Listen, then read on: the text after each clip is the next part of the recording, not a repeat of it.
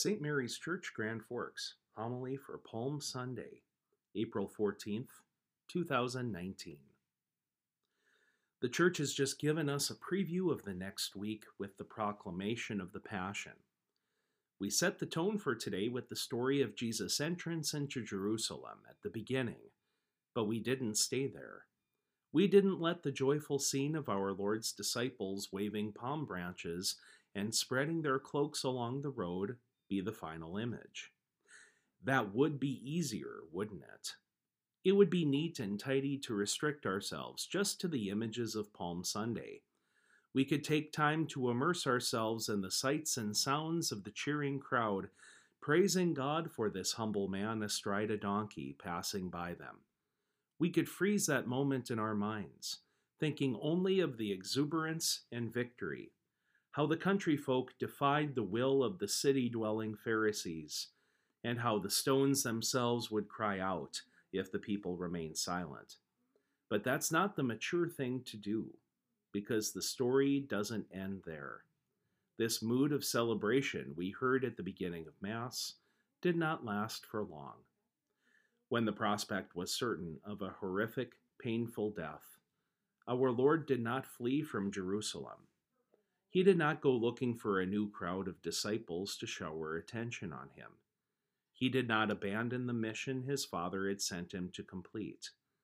The love of Christ was fervent, even when his friends suddenly scattered.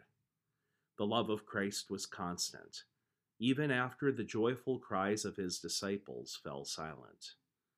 As Isaiah prophesied in today's first reading, the Savior of humanity did not rebel and did not turn back. He gave his back to those who scourged him.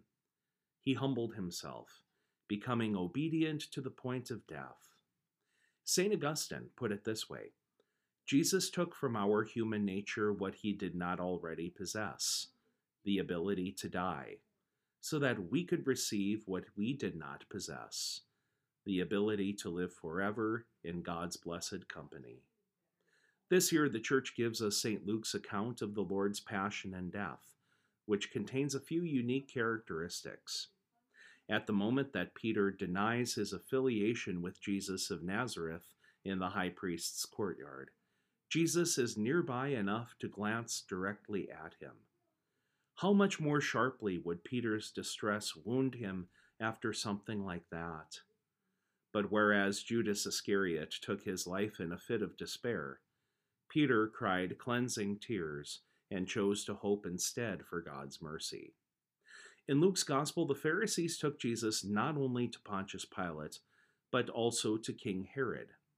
The boorishness of the sloppy, hungover Herod appears especially vulgar in contrast to the Son of Man. Jesus does not dignify the spectacle with the wasting of a single word, but his silence carries a message. I'm in this world for something far better than this depravity, and so are you. Along the road, Jesus encounters a group of women who lament his fate. We recognize this scene as the eighth station of the cross. Despite the enormity of his physical pain, Jesus spends a tender moment, always thinking of others and never withholding charity. Lastly, his powerful words to the repentant thief still ring in our ears Today you will be with me in paradise. We wonder how it can be possible with the apparent severity of the man's crimes. But Jesus leaves no doubt as to the power of divine mercy. When we refer to this passage in the context of a funeral, people sometimes mistake it as a comparison between the deceased person and a notorious criminal. That's not the point at all. Every one of us stands before God in need of mercy, regardless of what we have done. When God forgives and saves us, there is no other forcing him to do so. He is extending a gift which we are only in a position to receive.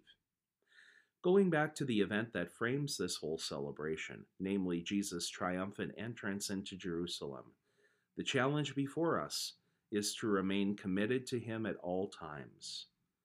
Let's not disperse right after the parade goes by. as though it made no difference to us at all. Let's not return to the same pointless pursuits that distract us from our true Christian dignity. Rather, let's keep that reverence alive in our minds and hearts. Let's treat the upcoming week differently than any other week of the year, living out a sort of retreat. Let's acclaim our King, not only when things look rosy, but wherever we go and wherever he ends up. Amen.